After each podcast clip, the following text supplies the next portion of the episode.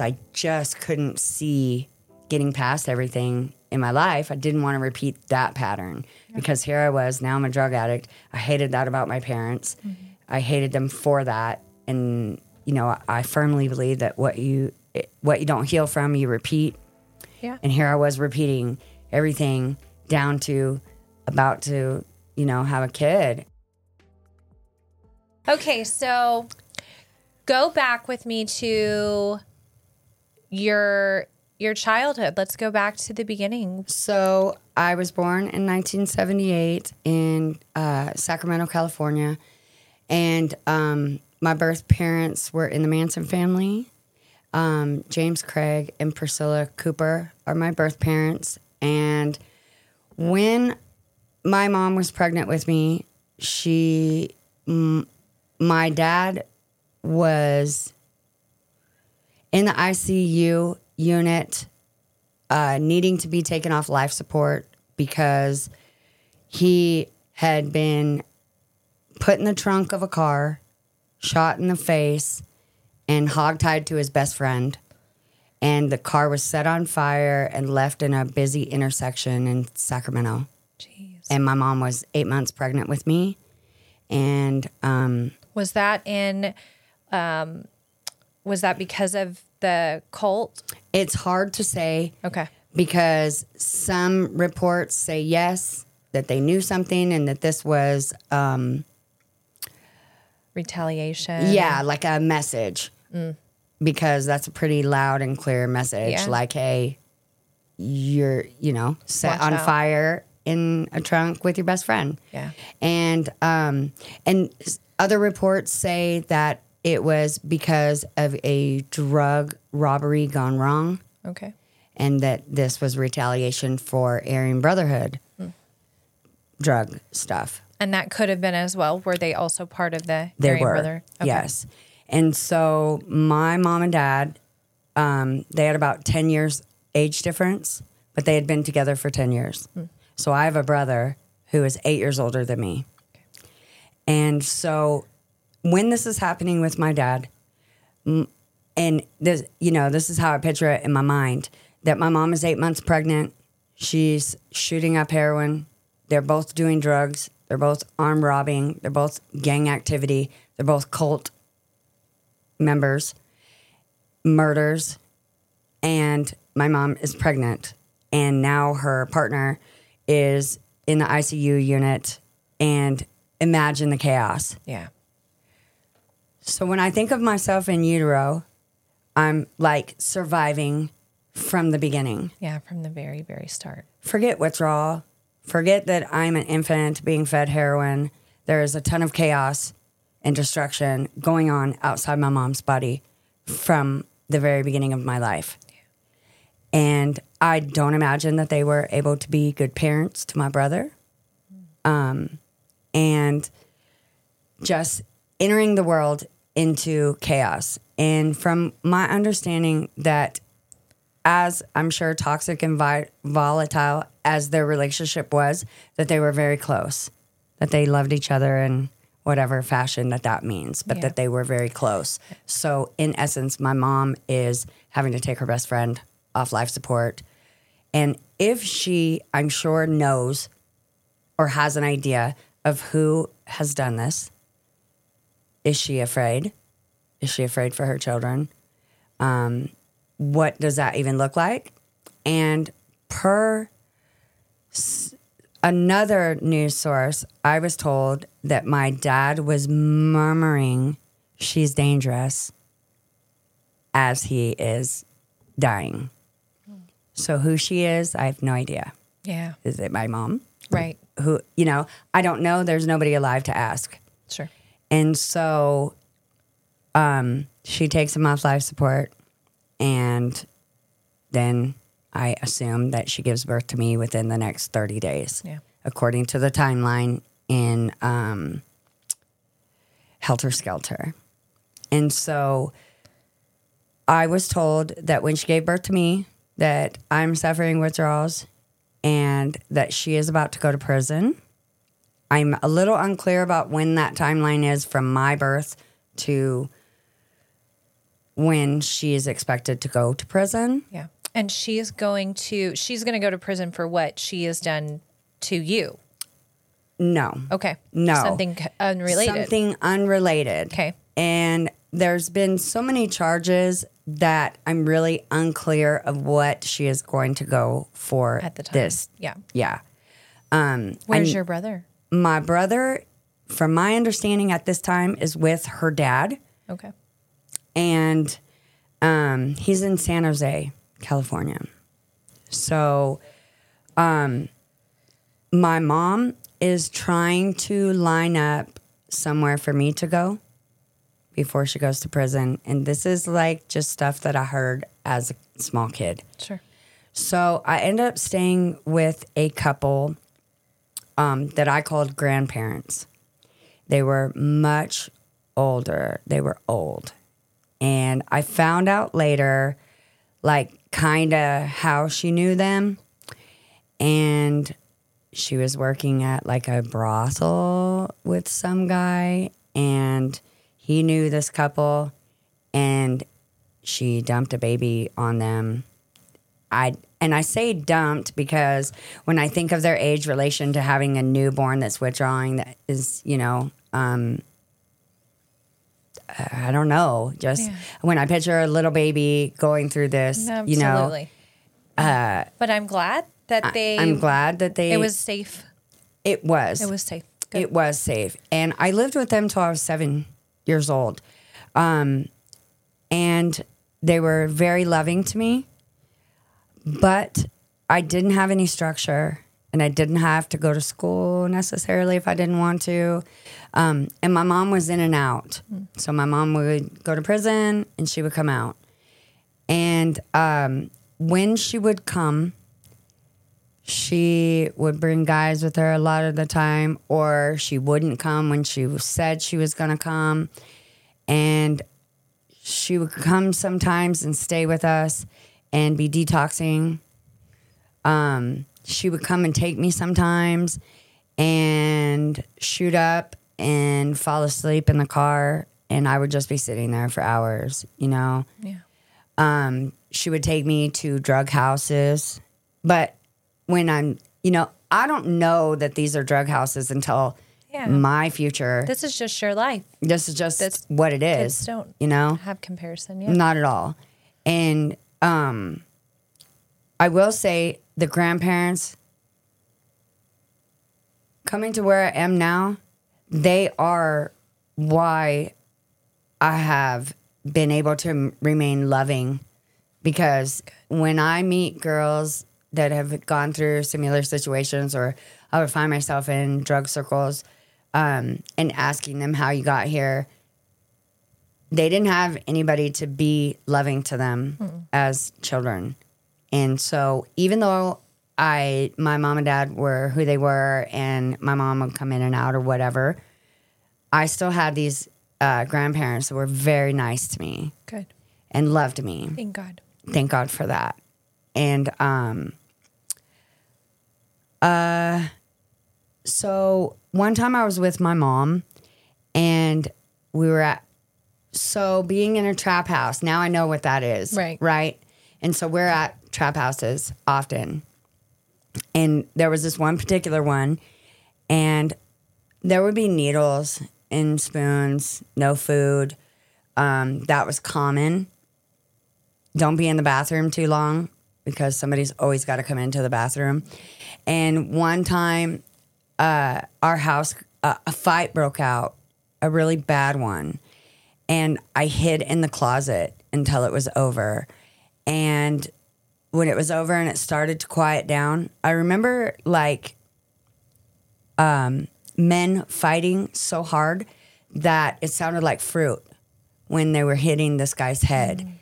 And I stayed in the closet till it was over. And I hadn't come out yet because it was like quiet, but not. Yeah. And then the police came in and they come in with guns and they're like yelling, and all this chaos and craziness comes out of that. And they open the door real fast and they have their guns drawn, and I'm in there. How old are you? Maybe I must be close to seven. Okay. Mm-hmm. Because she, she took you and you stayed with her from I would on? stay. I would stay the night with her sometimes, Okay. but it was only here and there Gotcha. um, because she would leave me most of the time with the grandparents. Right. And so they were poor and the the grandparents so the grandmother was like legally legally blind and the and didn't talk a lot. Yeah. And the grandfather was a war veteran and he was paralyzed. Mm. So he walked with a walker. Yeah. And drank. Would let me drink beer with him. Yeah. They smoked cigarettes. Let me Yeah. smoke. Not like hanging out with him smoking. So when the cops open the closet door and you're Yes. inside, Yes. do they take you at that point? they somehow I get back with the grandparents. Okay. But I remember that being like a traumatizing situation and CPS comes in shortly after that. Okay. And they deem the grandparents unfit. Oh no. They're too old. And um I am having to move with somebody they know now. And so I don't so let me back up a just one incident before that. Sure. My mom, I had been waiting all day for her to come. And she's late, late, late and I like run up the street to the bar where I know that she hangs out and she's not there and I'm coming and going from the apartment to there. And she comes with a guy and she roughs them up and takes their money. And The grandparents. the grandparents. And I remember um, she told me to go outside and she leaves with the guy and I can tell like everything in the apartment is kind of like in disarray. And I am upset because she left without me. I'm upset because I've been waiting for her all day. And I'm upset because I see my grandparents are upset and they kind of they're like she took our money or whatever and so i called 911 and the police come and i show them the only pictures that i have of my mom and they're like naked pictures. And i remember this memory vividly because i don't ever see my mom again ever. This was the mm. last time the last memory that i have. And i really can't say that i have any me- good memories with her. Yeah. you know i don't think that you could be a good parent. That hurts my heart. you know but the grandparents made up for that but it affected me in my future life for the fact that everybody wants a mom and dad. Yeah. that's just in us. Sure. and um as nice as the grandparents were i still want it. I when i would go to school i would hear kids say mom my mom and dad you know? And i'm like i you know? And i compensated by calling them grandparents but they weren't you know and so when cps steps in they put me with this other couple and of the grandparents the woman, when she was younger, adopted a boy named Hale. She gets in touch with him and they come and see me. Hale comes and sees me at his adopted mom's house, which is my grandmother. He comes and he goes, he comes up to Sacramento and he goes back to Ontario and he talks to his wife. He says, There's this little girl that needs our help. And he tells her who my mother is. And the wife is like no way. I don't want to get involved with the manson family. I don't want to get involved with this woman. If she's not out of the picture i don't want to get involved. And he's like but there's this little girl and she's going to go into foster care if we don't step in. So him and the wife come back and they see me and cps is trying to give them enough time to get me Decide. somewhere Right. uh, before I have to go into foster care and become another statistic, basically. Yeah. And um, so she comes and sees me, and of course, she's like, "Oh my gosh, there, this little, it is a little girl. She is not You know, she's going to be in trouble if we don't step in somehow. And so she steps in, and they send me to California. They send me to Southern California, and um, they're going to be moving my grandparents to the same town. And I went through some shock because the only parents that I have known up until this point are not with me. And um, I don't know these people. And I haven't had any structure. Yeah. So, And it's very structured with them. very. Okay. And by very, I don't mean like controlling Nazis. I mean, we have a bedtime. We'd like you to take a bath. We want you to brush your teeth and we expect you to go to school. And I'm like, no, no. I don't do I don't have to do what you say. You're not my parents. I'm 7. I'm traumatized and I haven't had any structure up until this point. So immediately I can't receive from them at all. And um that goes on for the rest of my life. Yeah. I don't I didn't ever really let them get too close, Yeah. unfortunately. But um But you stayed there. I I stayed with them, yes, but I made it very difficult for everyone. which I- is not your fault. Not- That's, that that was a product of your trauma. And were you in counseling? Oh yes, Okay. yes, um, but I did not realize that I was manipulating the whole thing, all the counseling and stuff like that, because they went through so many different trying avenues, trying to um, get me to be okay. Yeah. Help That- you conform to this new. Sure. Yeah, And they don't know either. They're No. not trained in this. You're not. You're a child, which is yes. yeah.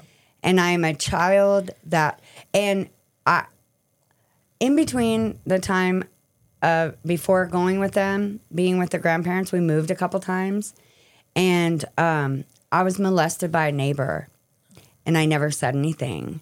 And I never said anything because as gross as it made me feel, the grandparents never sat me down and were like, "Hey, nobody touches your body." Yeah. You know, they're old. Yeah. They don't a lot know. of kids don't have the words for sexual assault and abuse. Like no. you have to talk to the to your kids about Right. this. You have to give these things anatomical names Yes. and help them understand what's appropriate, what's not appropriate. Right. Young. Very way before you think. You're like, I don't have to tell a five year old about that. If they're leaving your presence, Yeah. you have to. Yeah. I have sexual assault in my childhood. And so my daughter knows what her vagina is. Right. She knows what her nipples are. She knows what's appropriate. She knows what's not appropriate. Right. I, like, No I'm one not touches messing around. Nobody touches your body. no. You know, nobody asks you. If anybody asks you, that's yeah, a problem. They don't you come look back at and your tell body. me. Yeah, right. those things are for you, and absolutely not. Right. Right. And and I think that, you know, the grandparents were just so old by the time um, they just come from a different Yeah, they didn't generation. talk about that stuff. Not at all. Nope, Not at nope. all. Yeah. And so by the time I get with them, I am a little kid, but I have all of these adult problems already. So my grandparents are moved down there, but they die shortly after. So um I'm sorry. Thank you. By the time I was 10, they were both gone. So I am I've been living with them for about 3 years and seeing my grandparents on the weekend and I am fighting my adopted family. I don't want to go to school. I don't want to do any activities. Don't want to do anything that they want to offer me. I just want to go to my grandparents. And um they pass away and I along with the rebellion against any love or any nurturing or anything they are trying to offer me, um, I'm looking for it over here. Yeah. So it's being offered this way, and I am looking anywhere else. Yeah. So I start looking for it in friends, alcohol, drugs, sex, and um, I put myself in a situation where I'm drinking and um, How old are you? 11, um, 12, seventh grade. And um, right from the start, I don't drink regular.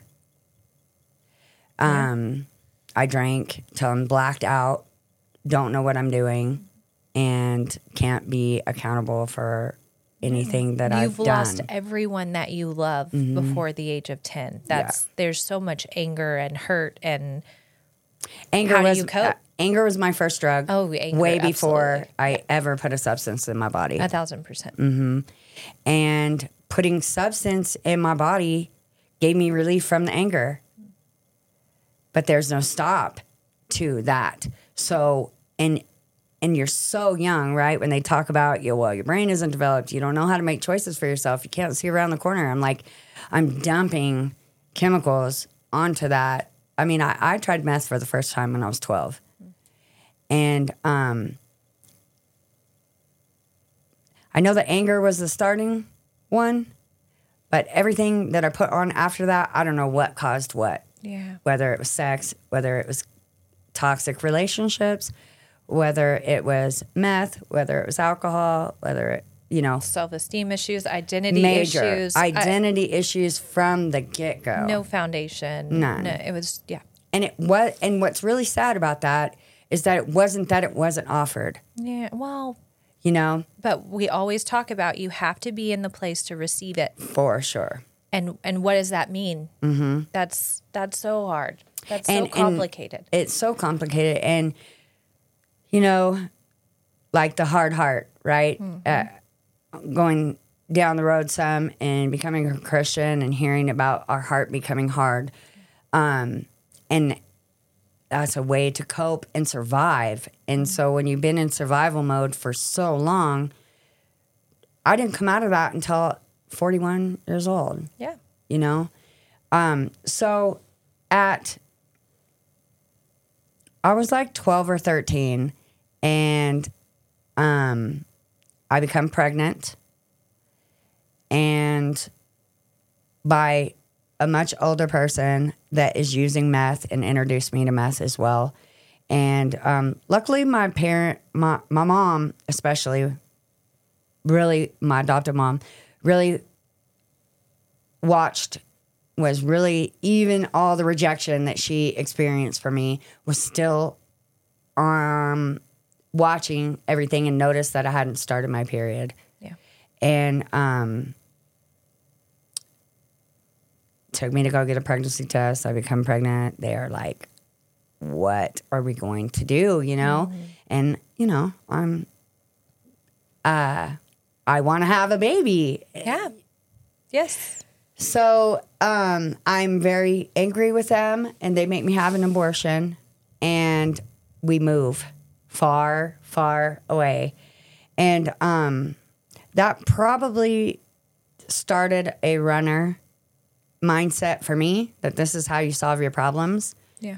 And um, but when I got there, I sought out more people, just like the ones we had just left, you know, and um, Why do you think that was? because How I, did you know? How did you know? Did they look how you felt? Did they? I did not you- know that I was picking out the same people everywhere I went until way later. Yeah. Because then you can look back on your past and see your own patterns, Yeah. right? Just Um, comfortability. Magnets. Yeah. I the same hole that's in me doesn't matter that we moved across the country. Yeah, I still have that same hole, and I'm still reaching out for the same people that give me that same kind of attention. Yeah. You know, the same people that have the same problems, the same kids that aren't wanting to do school. You know, Um, so I found the same friends and um,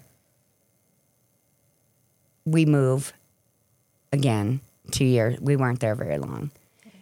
Um, so we moved to Las Vegas and I'm still seeking out the same type friendships and relationships. Um, and again, my runner is being birthed, you know, because now I've went to three different high schools in three different states. My family is just trying to find a place that I will be okay, you know, and um, just trying, just Yeah. trying to make sure that I'm okay, you know, That's good. and It's good that you have that for your heart now. yes, And it's okay that it took to now. You have it. Yeah. That's a gift. It it really is because when I look back on it, like it all ties together. It is I I really believe it's how I was able to come out on the other side. Yeah. With this testimony. hmm for sure. Yeah. So we we get to Las Vegas and I'm 16 and I'm trying to do school and it ju- I just don't have any interest in it and um, I'd been running away and by this time I meet some friends in Vegas and they're doing meth full time and so then I pick up with them and I quit school. I get into a fight and get suspended and I just decide that I'm I'm done trying with that, and I go get my GED, and um, and I leave home, and there starts the time where my my parents may not hear from me for like a year at a time, and And and so much trauma. I can only imagine the stuff that you're experiencing out in the streets, out in the world as a 16-year-old girl on drugs. in Las Vegas. Yeah. And, you know, as adult as I think I am, I don't know that these experiences aren't normal for everyone else. Um, because the girls that I'm partying with are having these experiences too, you know, and you don't really realize their traumas until they're coming up in your life in different ways, destructive ways. And um, so there's a big adult scene in Las Vegas, and they Yeah. go hand in hand with drugs, and uh, that just takes off for the next couple of years. And uh, um, I start dating a guy, and we're doing lots of drugs together, and I end up pregnant again. And I'm looking at my life, and I'm just like, I don't want to be my mom. I don't want to bring a kid into this situation. And I don't think that I can stop drugs. So I have another abortion. And um, I this is my first attempt at trying to get sober now. And I'm 20 years old. And I'm in Las Vegas. And everybody's like waiting to turn 21. And I'm like, I'm tired. Yeah. and um and having two abortions um i realized that if i didn't start at least managing and being in control of my body if i was going to be having sex if i wasn't going to i needed to at least get on birth control and have some kind of control because it wasn't my heart, even being a full blown drug addict, to just use abortion as birth control. Right. That's completely inappropriate Yeah. and not what I, not my goal. Yeah. And when I would think about it in the playback of my memory, I would, you know, one was when I was a complete child and didn't know better, and this one was my one, you know, my know better. Like, hey, you're an adult now. Your decisions are yours. Like, grow up, Yeah. stop. And so, I haven't done that again. I'm pretty much stayed on birth control. Uh, children were not in my plans, Yeah. and I did not have any. Um, because I just couldn't see getting past everything in my life. I didn't want to repeat that pattern because here I was, now I'm a drug addict. I hated that about my parents. I hated them for that. And, you know, I firmly believe that what you what you don't heal from, you repeat. Yeah. And here I was repeating everything down to about to, you know, have a kid. And my my only control over that up at, you know, was to terminate that pregnancy and try to get sober. And um I did okay. I was sober completely for about a year and I was bored, you know, and I'm like 21 and I'm sober and I got a really good job and um but I was bored, you know, young and Yeah. um really just didn't know what to do with my time. Right. Hmm Yeah, and you didn't have that mirrored to you. Like, what do sober, fulfilled people fill their time with? I Right. completely get it. Right. alcoholic. And um, so I started smoking weed. Would go to the bar and, you know, hang out with people that drank and had jobs. What was socially acceptable, you know? Right. And I didn't do meth for four years. Um, about two and a half years into that, I was introduced to Oxycontin, and I'm working at a pharmacy. So uh, the I did really well at that job, and um, not to incriminate myself or put myself in a situation, uh, I ended up becoming completely strung out on OxyContin, abandoning my job, and um, relapsing on meth after four years of being off and got the bright idea to write prescriptions because I was desperate to get Oxycontin. And I did that and I got caught about a year later and I went to jail on Christmas Eve. I think that's like 2002. And um, that sucked. yeah, I bet. And um, and Just disappointed in yourself. just like I what has my life come Yeah. to, you so know, you're like still in Vegas. I am. you're back. You feel like you're back in it. Yeah. Oh, yeah. And uh, so I caught some pretty serious charges for that, and they wanted to send me to prison. Uh, they gave me the opportunity to um, do drug court. So I did drug court, Good. and I successfully completed it. I did everything that they asked me to do, but I didn't heal. And I was white knuckling, I guess. And um, as soon as I got done with drug court, I started smoking weed and drinking and doing pills. And it wasn't very long before I was doing meth again. And um,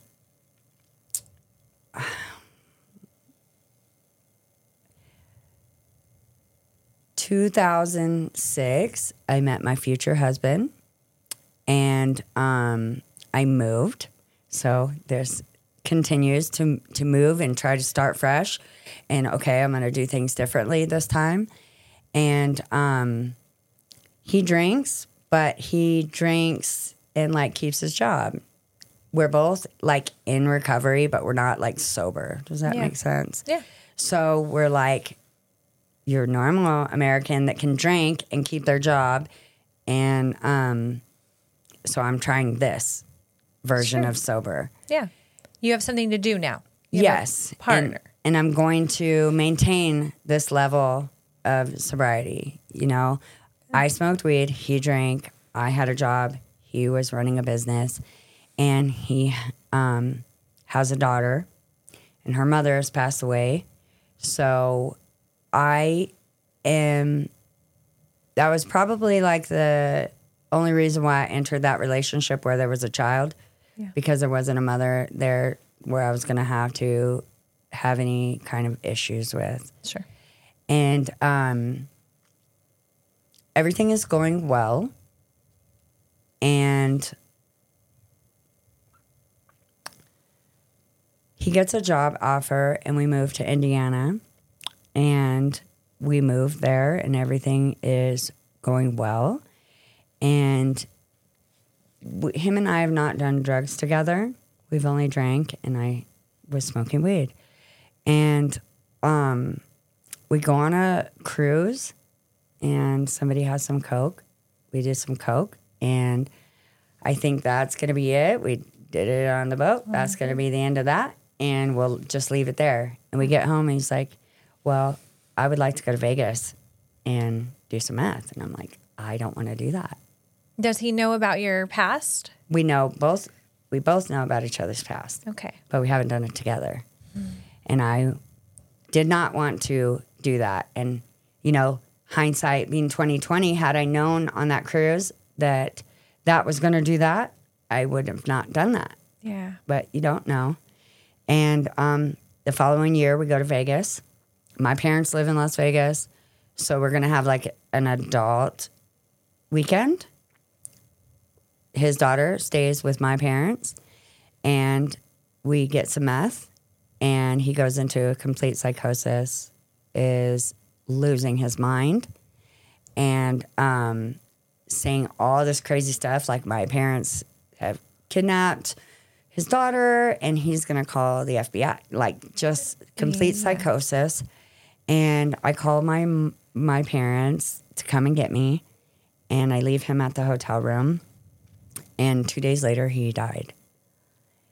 And um I believe that had I not left, he would have killed me and killed himself. I don't really know the circumstances of what happened in that next couple days.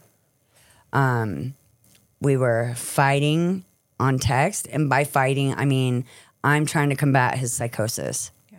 And like, that's not real. I just want to go home. Let's go back to our life. Like, we should have never done we should have never done this. I would have never said you're freaking out. you're freaking out. That's not real. Please stop. I just want to go home. And that didn't happen.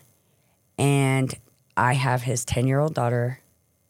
I'm trying to act like everything's okay because I'm like, he'll just go to sleep. He'll wake up. This will be okay. And How did you find out that he passed? I mean, his we're- text quit coming. okay. And I told my mom, I said, I think he's dead somewhere. And she goes, Don't say that. Why would you say that? My mom doesn't know that I have been up for days now and I am watching him un- come undone. And um, So y'all are just texting for days. You he's at the hotel, you're at your parents. yes, You're like, come home. go to sleep. And when you wake up, that won't be real. And we can go home. Like we can go back to our life. Like we, we should have never done this, but just go to sleep. I'll be at my mom and dad's. We're over here and we'll be here when you wake up. Like stop tripping.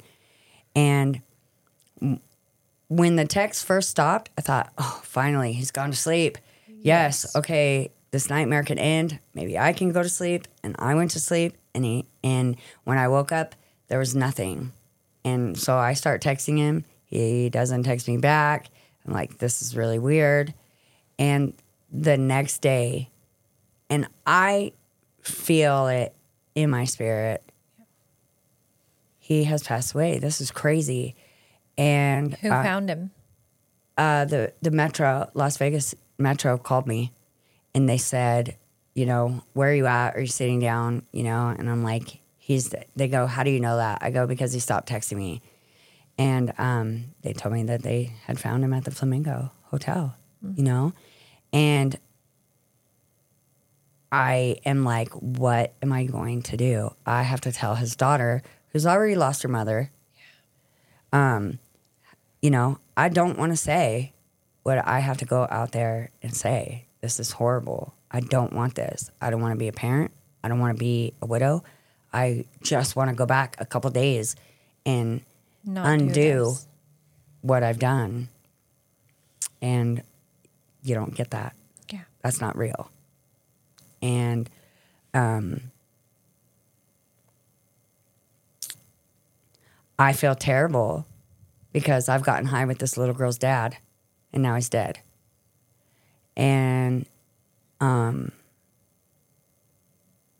at that point, I had been off meth for five years. He had seven years. So this one time Yeah. doing this, and you know, that's not normal.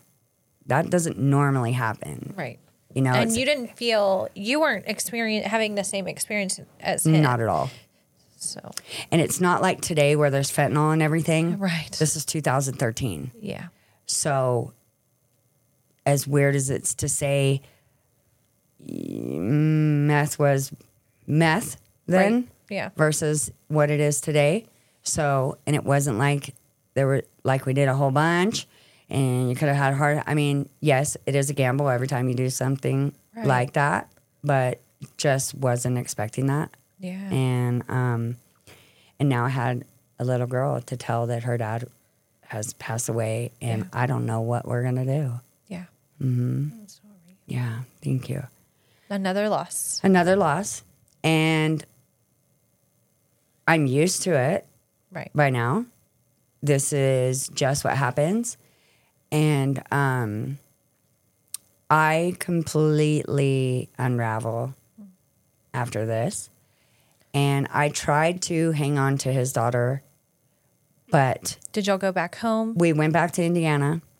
Uh, my parents tried to get me to stay, but I've been running from them my whole life. Yeah. So that just couldn't happen. So I, I went back to Indiana. Did she have anyone to call your your stepdaughter at the time? Like there was so it was His mother, which Okay. I had to call her and and tell her, and she just screamed on the other end of the phone. And um, that relationship was strained after that. You know, I did drugs with her son, and he died. yeah. you know, and and everyone's looking for someone to blame. Uh, it was on the front page of the Muncie newspaper by the time we got back because he was the director of a company, and um, you know, director of so and so dies of a drug overdose in Las Vegas. I don't even get a chance to say anything on, on my behalf of what's happened, you know. Um, and so we we go back and we're in our home. I don't even know how to pick up his car from the airport. I mean, it's been sitting there. I stayed at my we stayed at my mom and dad's for a month. So his car is sitting at the airport for a month. It's racking up a bill. Yeah. Uh, trying to transport a body, getting the documents to, Indiana, say yeah. who I am. Um, you know, just all these things that have to be taken care of when someone dies not in their home state. Um, just things that, you know, you don't expect to have to do. I was 34 years old Yeah. Overwhelming. overwhelming. And um, all I want to do is get high. I want to check out. And um, so we go back to Indiana, and now we're at our family home, and I just can't breathe. I don't want to be here. And so, very right away, I start using pain pills and Xanax and alcohol, pretty heavy and um, it wasn't much longer before I, I asked someone to get me some heroin. And I don't want to feel, Yeah. you know, and um, I hold off on the meth for about a year, but I am doing heroin and I'm trying to hold off because at this point I've not shut up, but it's coming. Yeah. And um, I have the perfect ex- excuse. The ultimate victim card has happened in my life, and um, I'm I'm creating a life that nobody's going to ask me. Hey, what are you doing?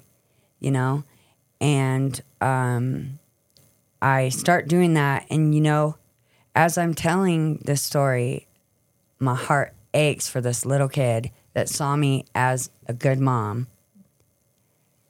Her dad's not here.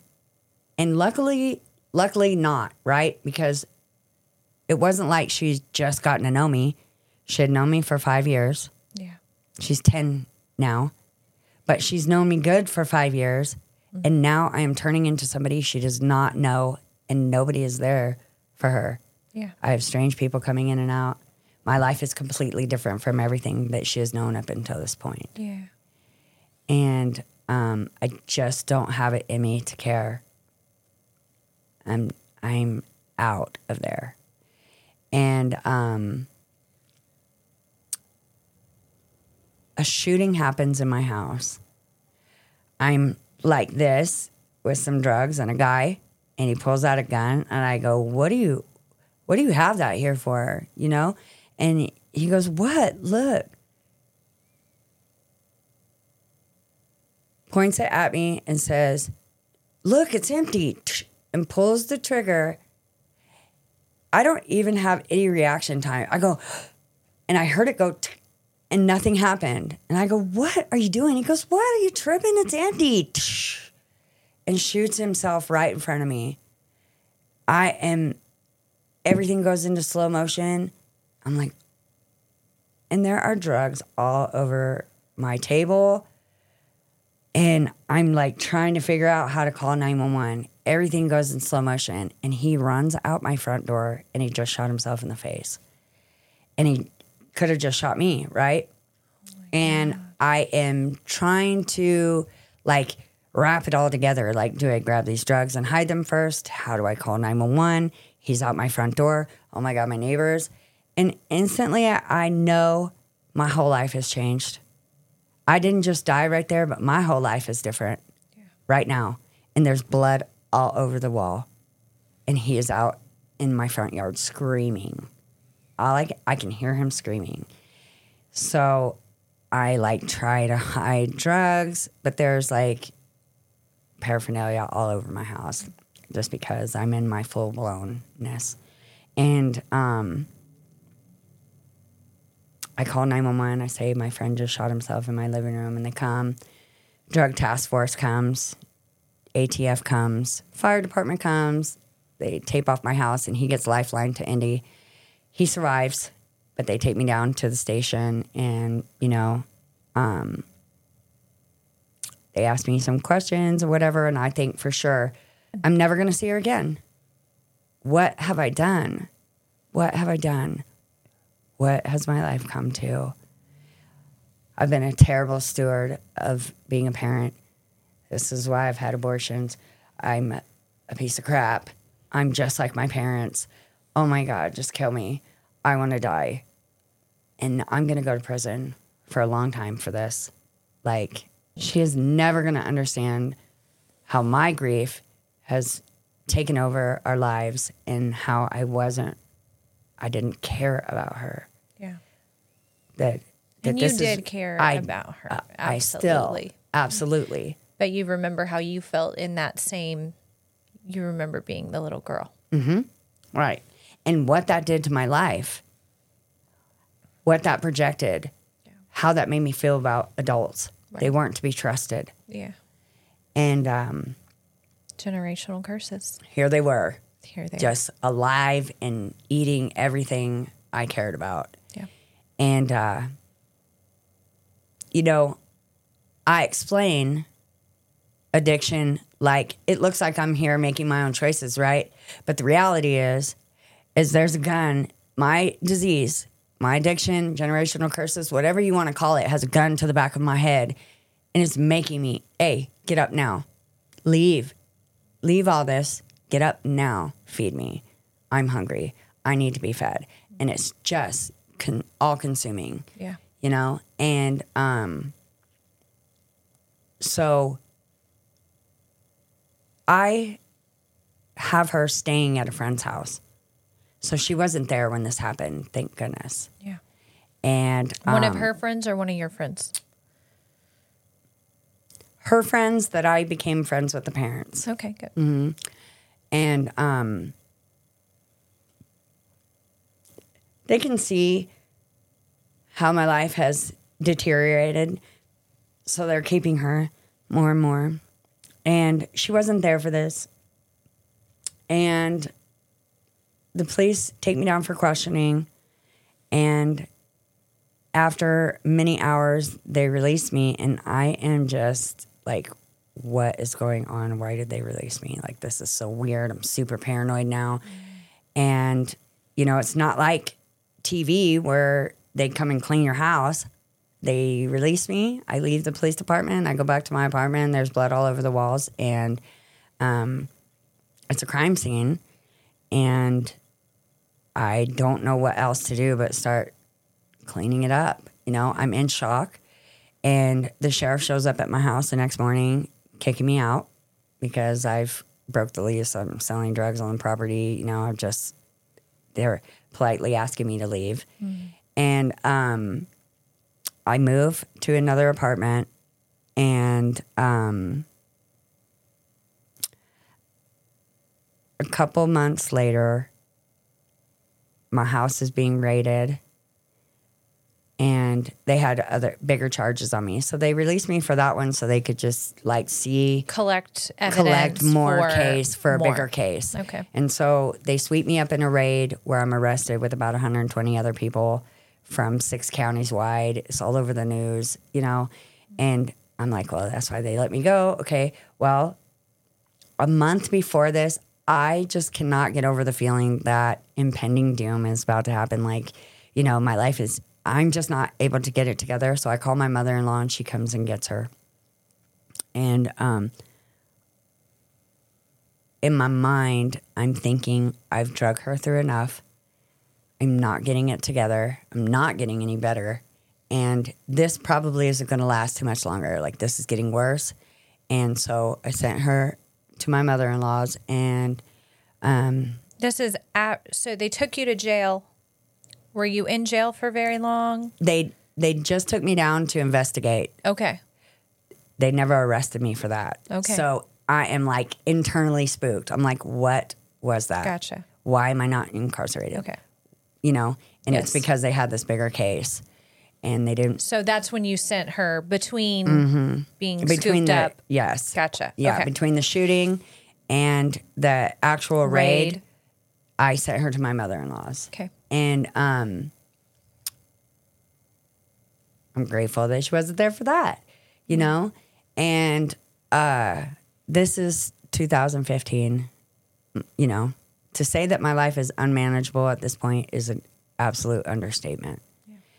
And um, so I'm in the court's possession for the next five years or so, and I get off parole. I go to prison, and that experience is like this is who I really am. I've arrived at my destiny. I have a Department of Corrections number now, and I was never supposed to be a parent, and this is really who I am. And my identity is being manifested in a prison somewhere. And um,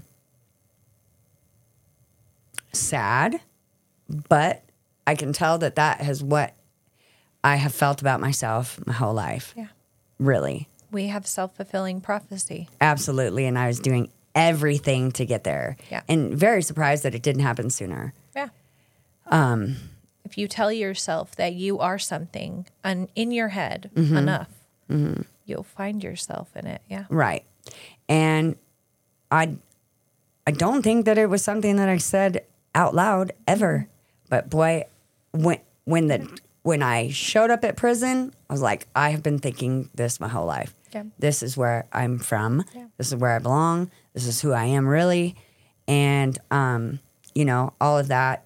I learned how to be a better criminal. I got out and went I went to California and took off. Went right back to the same Yeah. dealings. Well, because guilt and shame, you have a whole new found guilt that Mm. you didn't have before that you had been avoiding in this little girl. yes, very much. And now, yeah, oh, I can't imagine. Mm. And in in in 2018, I get out and um, I talked to my friend, and she's like, "I had this dream, and you went to this place called Teen Challenge, and your life was never the same." And when I'm talking to her, I'm like, "Man, you sound completely different." Like, you know, send me a picture, and she sends me a picture of her, and she is just lit up. She looks amazing. And um, I'm like, what are you doing different? Like, what is that? Because I want that. Yeah. Whatever that is that you have right there, I want that bad. Yeah. And she's like, well, I'm I'm a Christ follower now, and I'm like, what?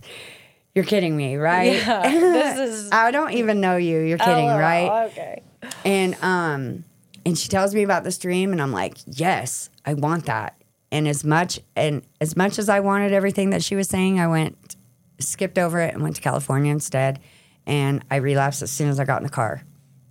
And um, went on for about another two years. And in 2020, I called that friend and I asked her, "Hey, is that that place still available? You know, because I'm about to go to prison. I'm I'm at that point again." And uh, I come out here, so I come to Texas. Yeah. Um, I played a blind person to be able to bring my dog, and you know, I get here and um, she sets me up in Teen Challenge, and COVID is happening, so um, we're not doing the normal stuff that you would do in a program. We're kind of isolated, and um, my first month and a half there, I really struggled. I wanted to leave. And there was this fight that my flesh did not want to surrender, you know, and I wanted a cigarette. And um, not only was I like fighting, wanting to do drugs and self self destructive behaviors, I'm hearing all this stuff about the Lord and Jesus, and I'm overwhelmed. Yeah. And I'm calling my friend. I'm like, isn't there a place that I can like smoke cigarettes and love? Jesus? like a little bit easier because this is overwhelming. And um, she's like, well, mm, you know, no, not really. And I was like, it's here, the dope house, seriously? And she's like, yeah, kind of. And I wrestled with that. And I'm so grateful for the director, the women's director at Teen Challenge. She's a very good friend of mine now. And um, every Monday I would be in her office and I'd be like, I can't do this, but I'd be crying. Yeah. And and you know, we talk we talk about it still today. I go, you know, how did you know to keep talking to me? And she goes, because you were still wrestling, you know, because I didn't, I wanted to leave, but they talk, they would talk me down.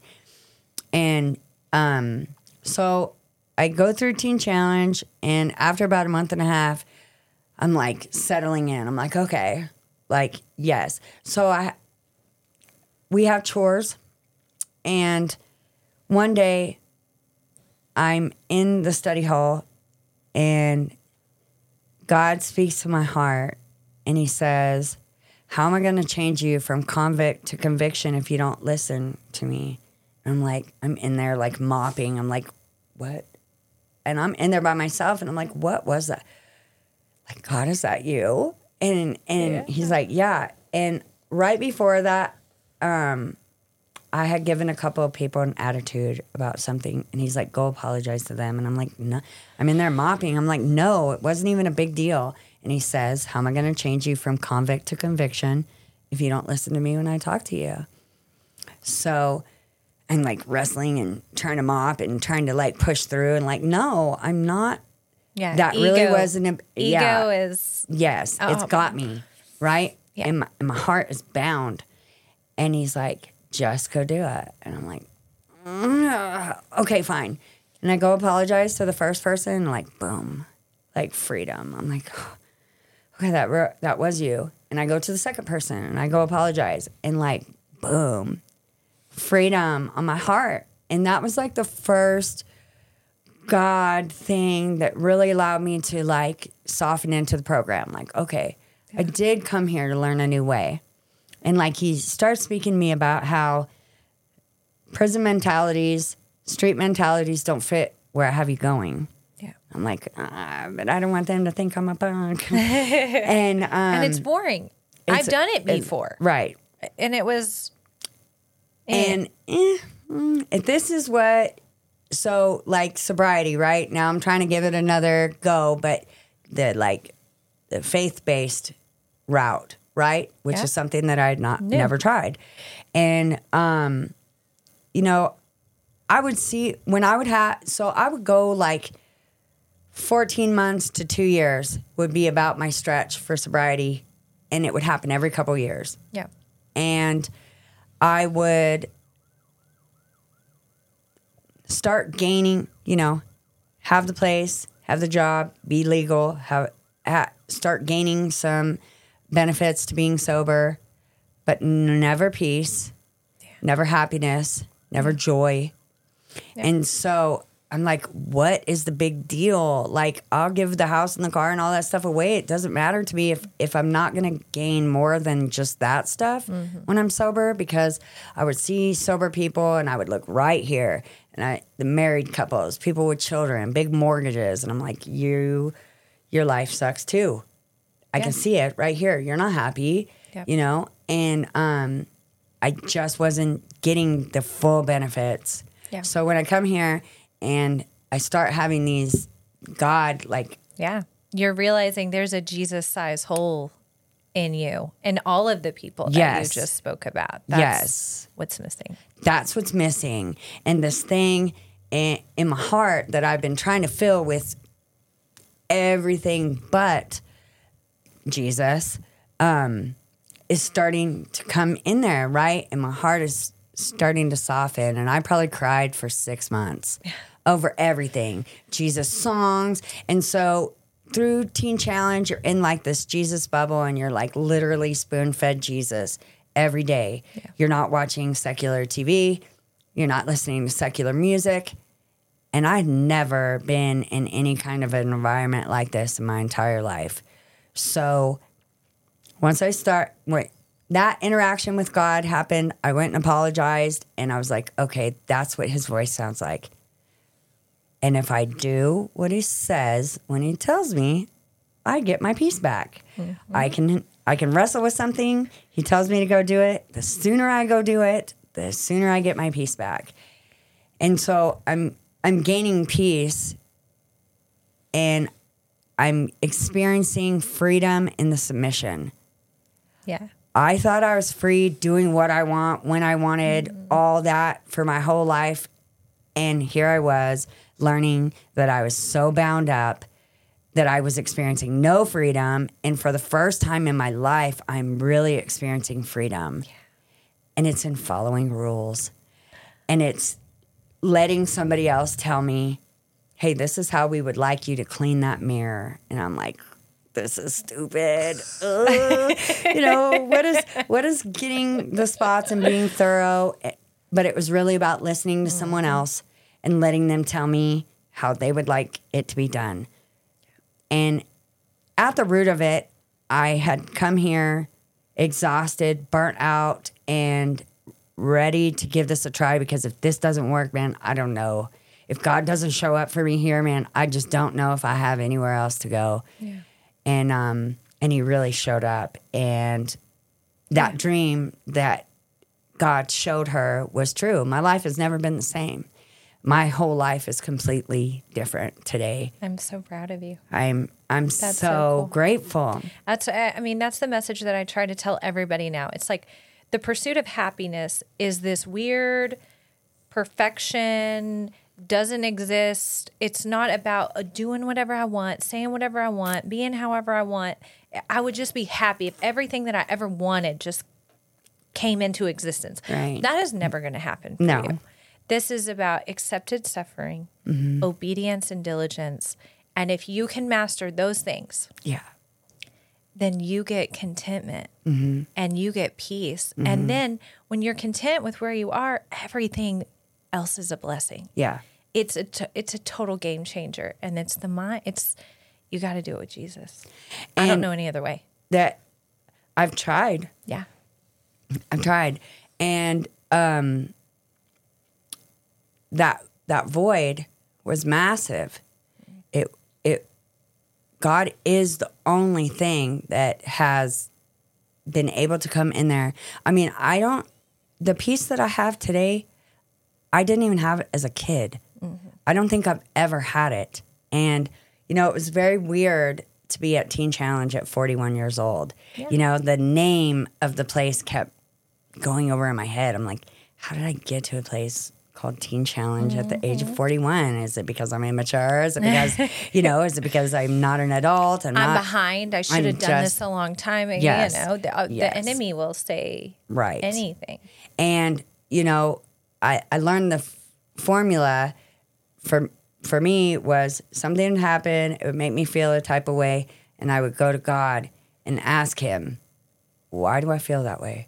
What is that? And it was usually in tears. And I would picture him at the end of my bed going, Are you ready to talk about that now? Because we can. And it was always gentle, it was always loving, it was always kind, it was always compassion. Yeah. And um, I I ended up working there and helping other girls like me So and getting to share with them like hey i know that you want to leave right now but don't like just sit still and sitting still has not ever been anything that i could do i run run run and um so getting to work there has, has been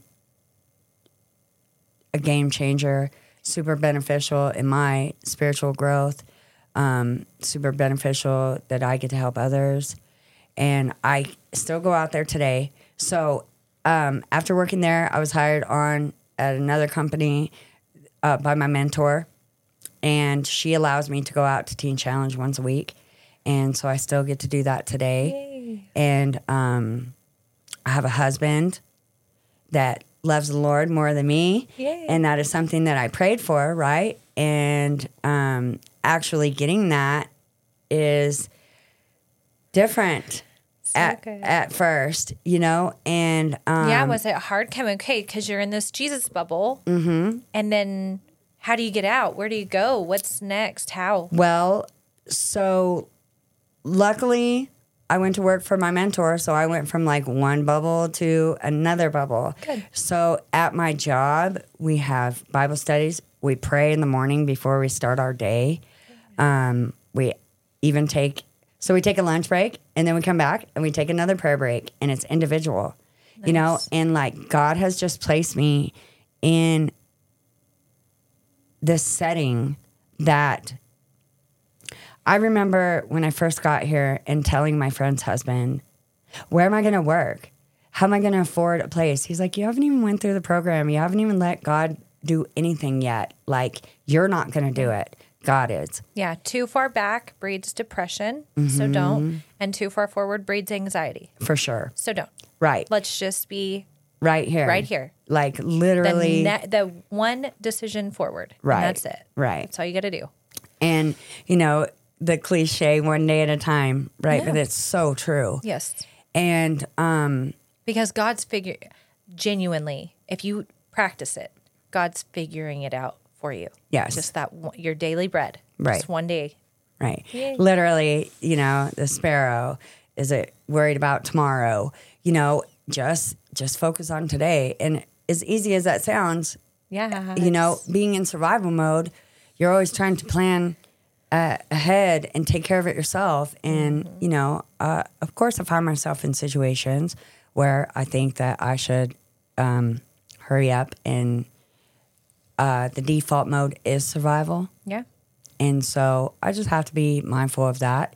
Uh, but praying with my husband in the morning, going to work and praying. Now, I understand that not everybody is going to have that situation where they can pray Sure. openly at their job, Yeah. but you have a lunch break. You know what I mean? And praying, pray without ceasing to me is just being in communication with God Yeah. throughout the day. And to speak on that a little bit, because I talk to people like in career coaching and people who are looking for jobs and things like that. When you're interviewing, you're interviewing them as much as they're interviewing you. Right. Our workforce doesn't really have like as much, they don't recognize how much power they have. Like, it's not just like, hey, do, I really want them to Please- choose me. yeah, pick you pick me, really pick want me. to choose them. You want Very to be much. asking how their culture and their environment is. Right. And it's just as important that you pick them and that it's good for you and it's Right. a place you want to spend the majority of your day at. Absolutely. Mm-hmm. That's, that impacts a lot, stress wise and and and just- and changing your mindset that you're valuable. I'm just as go. I'm just as valuable. I'm here as an asset. I'm going to come do Yeah. a good job for you, and you know. are you going to value me? are you, going going to treat me well? Are you going to treat me well? Right, and that goes across the board with relationships in general. Yep. You teach people how to treat you. Yep. Right, and so your job, and that is very much what my job has done, Done for, for me you. Mm-hmm. now. You know, teach me not just how to show up and be appropriate and be, you know, consistent, but you know, just what you're saying about you your get poured into too. very much so. A job just shouldn't be you pouring out to a company and that's it. The worldly mindsets and kingdom mindsets are like completely Yeah. opposite. Yep. Mm-hmm. It's so when when you're healed and you're whole, it's so blatantly obvious. Yes. But when you're in it, man, you just can't. You just can't see it. You don't have eyes to see it. No, you're you're on survival mode. You're just it's just enough. It's just enough to and especially if you're carrying around any addiction with you, Yeah. uh, you know, One more voice to add to the. You're just gonna take what you could get. Whatever is available is has to be enough. Yeah. And then, you know, you can get sober and if you get sober without being healed, that hole is just left wide open, you know, and so most most of the time, you know, I would fill it with a toxic relationship. I'm trying to fix them, you Yes. know, just Same. the insanity Yeah. of uh, the lack of healing, Mm-hmm. uh, what it will do, even if, when you take drugs and alcohol off the table. Yeah. That there's still a big Oh, there's hole. something else. Yeah. There's the that's it's the hole, and it needs filling, and it your brain will go run crazy with it. I'm extremely, extremely thankful that you decided to come on and do this. I know that it, Thank you. it. I know that It was a battle. Yeah, and I know the enemy goes after people with wonderful testimony, especially when they're going to go on a platform and share it with the world and help people. And I'm just, I'm so glad that you came. you. Thank did you for having me. beautiful job. Very well done. Thank you. Yay.